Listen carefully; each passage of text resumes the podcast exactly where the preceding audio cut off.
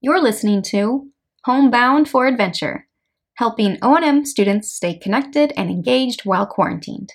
My name is Tracy, and I'm your host. Hello, wonderful people, and welcome back. This is episode 7 of Homebound for Adventure, where in every episode we explore how to develop and maintain exciting O&M skills, even when you're stuck at home. This is episode 7, I think it's fitting that we say hello to the seven new listeners who joined the ranks of the Homebound for Adventure posse this last week. I cannot wait for you to meet them. So, without further ado, starting right here in the Evergreen State, please join me in welcoming Morgan from up in Skagit County, and Russell, Maddie, and Leon over in Spokane. And we have two new listeners from the Sunshine State, also known as Florida. Say hello to Jennifer and Taylor. And let's mosey on over to the Lone Star State, shall we? Because we have our first new listener from Texas, y'all. Hello to Cassie. Welcome and thank you all for being part of this amazing community.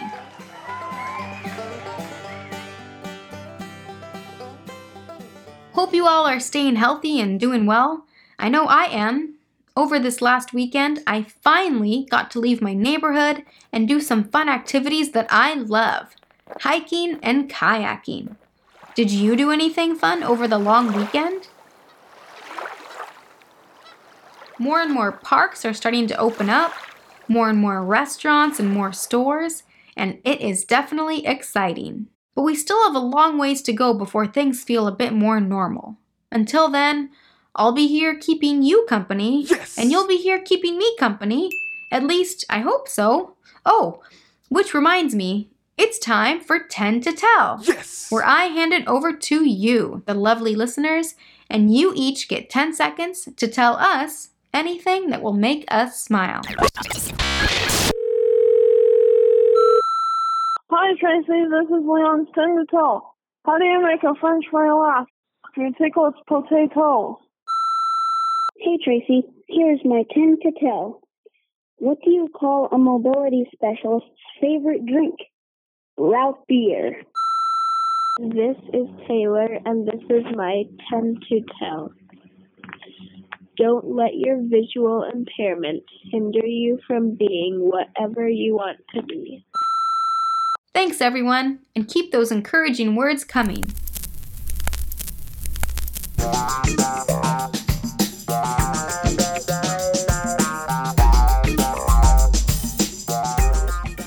All right, on with the show. Who's ready for a new topic? Let's find out what it is.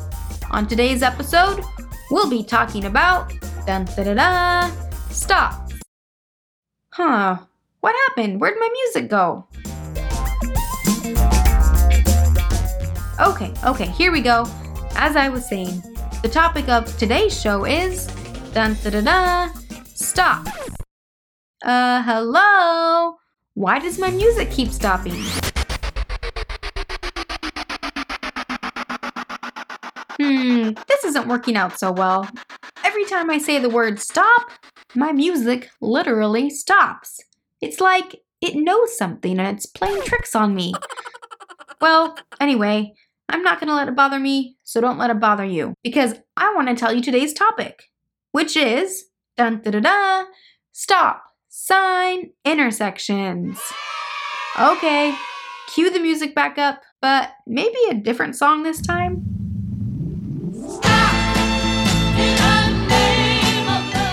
What? No, not that one. No, stop. Uh, just stop. Stop me uh, uh, uh, Ahem. okay, as I was saying, today we are going to talk about stop sign intersections. If you've been a listener for any time now, you've probably heard me talk about stop signs here and there, but nothing too detailed yet. Well, at least not until now. So, let's review a little bit first. Intersections, if you remember, are places where two or more streets come together or cross each other. If you're standing on a sidewalk and you have a parallel street on your side, as well as a perpendicular street in front of you, you are probably at an intersection. And if you reach down with your cane, chances are you'll find a curb on your side as well as a curb in front of you. The place where those two curbs come together is called an intersection corner. At plus shape intersections, where two roads cut across each other to make the shape of a plus sign, there are four intersection corners. Stop signs, like we talked about in our last episode, are a type of traffic control. They help keep people safe by telling cars to stop before entering the intersection. Stop signs are simple. They don't change colors, they don't make any fun sounds, and they don't usually have any fancy blinky lights either. If you're looking for a stop sign, look around near the corners of an intersection to find one. What if you can't rely on your vision to see the stop signs, though? Hmm. Is it still possible to identify a stop sign intersection without looking at one? And to know that it's not a traffic light intersection? Why, yes, it is. But wait, is it really that important to identify between a stop sign intersection and a traffic light intersection? The rules for crossing all types of intersections are the same across the board, right? Wrong. If you've ever had an O&M lesson with me, you will know that I am very passionate about this topic. You see, knowing if an intersection is a stop sign intersection versus a traffic light intersection makes a huge difference for knowing when to cross it. Crossing a stop sign intersection requires different knowledge than when crossing a traffic light intersection. As a visually impaired traveler, if one day you cross a stop sign intersection thinking it's a traffic light intersection, or you cross a traffic light intersection thinking it's a stop sign intersection, you will most likely either get very frustrated or be put in harm's way. And I don't want either of those things happening to you. Alright, so now that we understand the importance of this topic, let's go back to my first question. How do you identify when an intersection is controlled by stop signs? Well, it all begins with taking a couple hints about the type of neighborhood the intersection is located in. You see, stop sign intersections are mainly located in residential neighborhoods. Residential neighborhoods are areas with lots of houses. And where there are lots of houses, there tends to be lots of people and pets. I live in a residential neighborhood. Where do you live? Take a look and a listen around your neighborhood. Are there lots of houses where you live? Or do you live in a more rural area, out in the country? Or maybe you live in a commercial area and are close to lots of stores and businesses. If you live in a residential neighborhood, like me, I can guarantee you that mostly every intersection in your neighborhood is probably a stop sign intersection. By simply knowing what type of neighborhood you live in, gives you some hints about the types of intersections that might be inside of it. And another hint? Pay attention to the amount of cars you hear driving around your neighborhood. Set a timer for one minute, that's 60 seconds, and count how many cars go by in one minute. Is it a lot of cars? More than 10? Or is the number of cars you counted closer to 1? If it's a small number of cars driving by your home every minute, chances are you might live near a couple stop sign intersections too. Okay, so stop sign intersections tend to be mainly in residential neighborhoods, meaning places with lots of houses. They also tend to be in neighborhoods with low traffic volume, meaning places where there's just not many cars around. Way to go, that is a good start. But we can't only rely on knowing these probabilities. We need to actually analyze the intersection. Huh? When you analyze an intersection, you are essentially just breaking down the details of it in your head. Ready to go analyze an intersection with me? Okay, here we go. So, let's say you're taking your dog on a walk. It's a nice day out, and you decide you want to go on a long walk. and you choose a route that you are a bit less familiar with. After walking for a while, you arrive at an intersection that you haven't been to recently, but you remember being here a few months ago with your O&M specialist. You remember it based on the sound of a nearby fountain in someone's front yard. You also remember it based on the feel of a nearby chain link fence and the sound of those two little chihuahua dogs that were barking at you last time, too.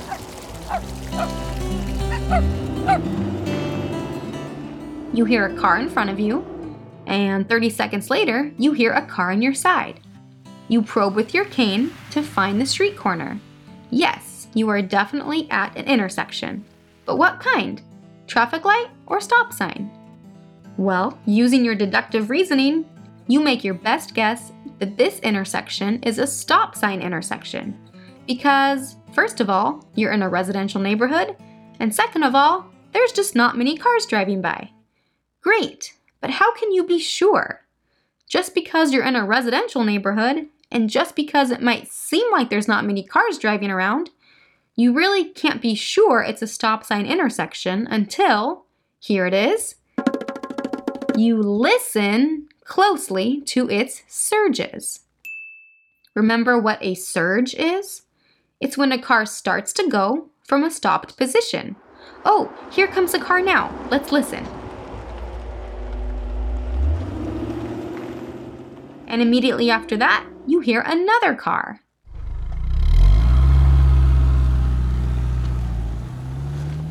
Did you hear that surge?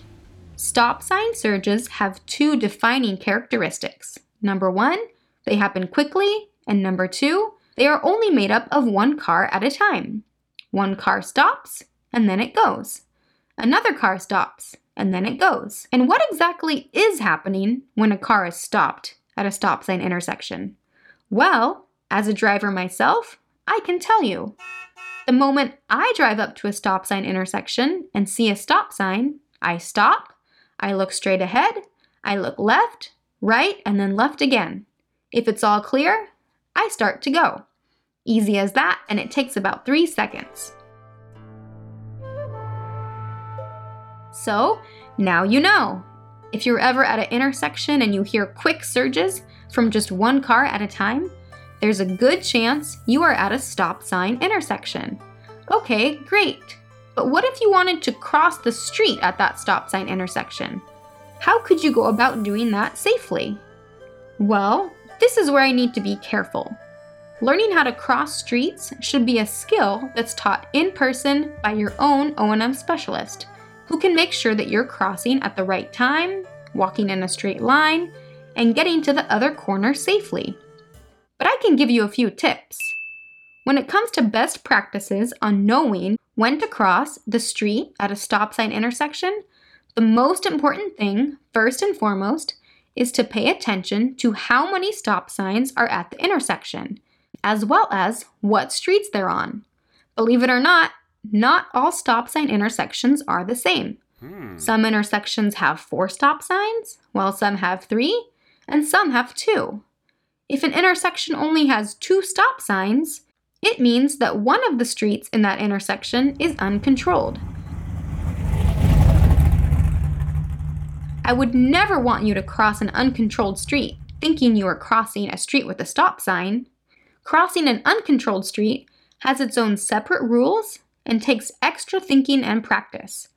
Generally, if the street you're crossing has a stop sign, meaning your perpendicular street has a stop sign, this tends to be a much safer option than crossing an uncontrolled street. And there are lots of good times to cross a street with a stop sign, including listening for a car to surge on your near parallel street or waiting until there's no cars at all. Again, I don't want to go into too much detail here because really, this is stuff you can learn on an O&M lesson later. Hopefully though, you learned just a little bit of something new today about how to identify and stay safe at stop sign intersections.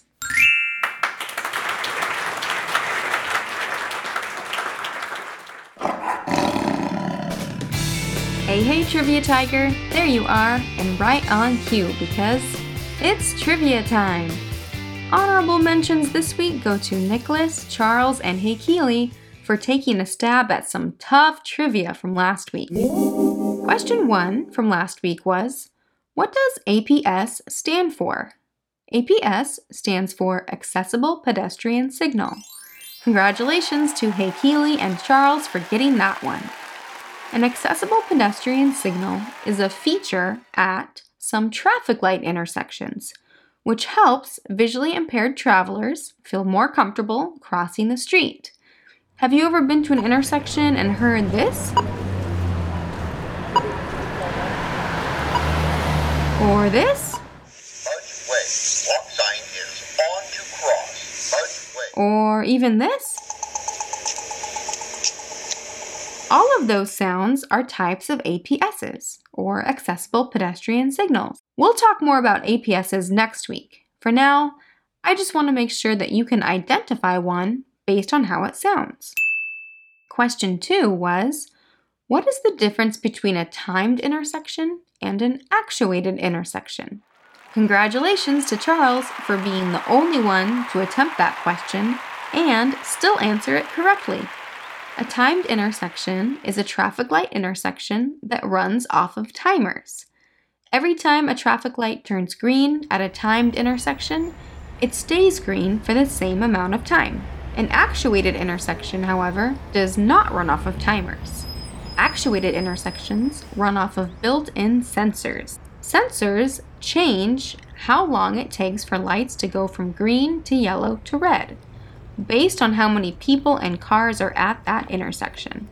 Again, don't worry if you don't understand all of it right now, because we'll be talking a lot more about traffic light intersections next week. Okay, should we jump into this week's trivia? Here are the questions.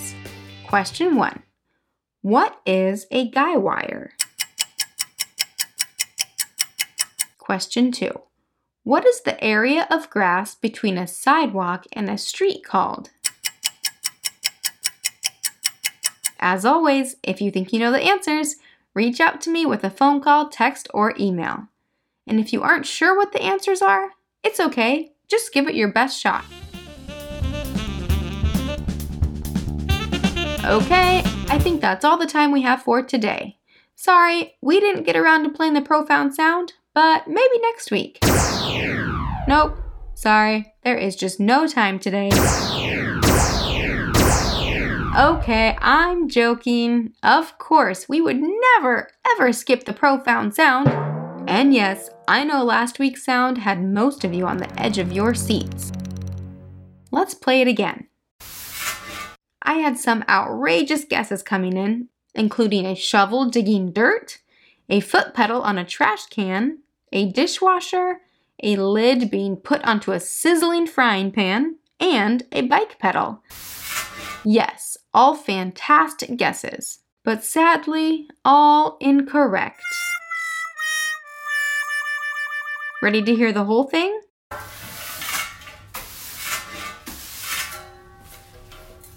In case you still couldn't get it, that was the sound of me sweeping. I had a broom and a metal dustpan, and I was sweeping the floor of all the dust and debris that had somehow made it into my house. So, there you go. All right, with each new week comes a new sound. Ready for it? Here it is in three, two, one. And again, one last time. Okay, everyone, that's it. Enjoy your week, and I'll talk to you again in June. Wow, it's already almost June? That means school is winding down. But don't worry, we still have a few weeks left together. And if you're out with your family this week, see if you can identify different types of stop sign intersections in your neighborhood. And if you don't live in a residential neighborhood, take the time to figure out what kind of neighborhood you do live in. Based on where you live, you might have different types of streets and intersections nearby. And when you want to get a hold of me, my number is 360 852 1810. My email is tracy dot spohn at wssb.wa.gov. This is Tracy, signing off. I'll talk to you again on our next episode of Homebound for Adventure. Homebound for Adventure. Where home is spelled H O and M E. Because even in the home, O and M can always be found. Keep it up, everyone, and have a great week. Hope when the moment comes, you'll say.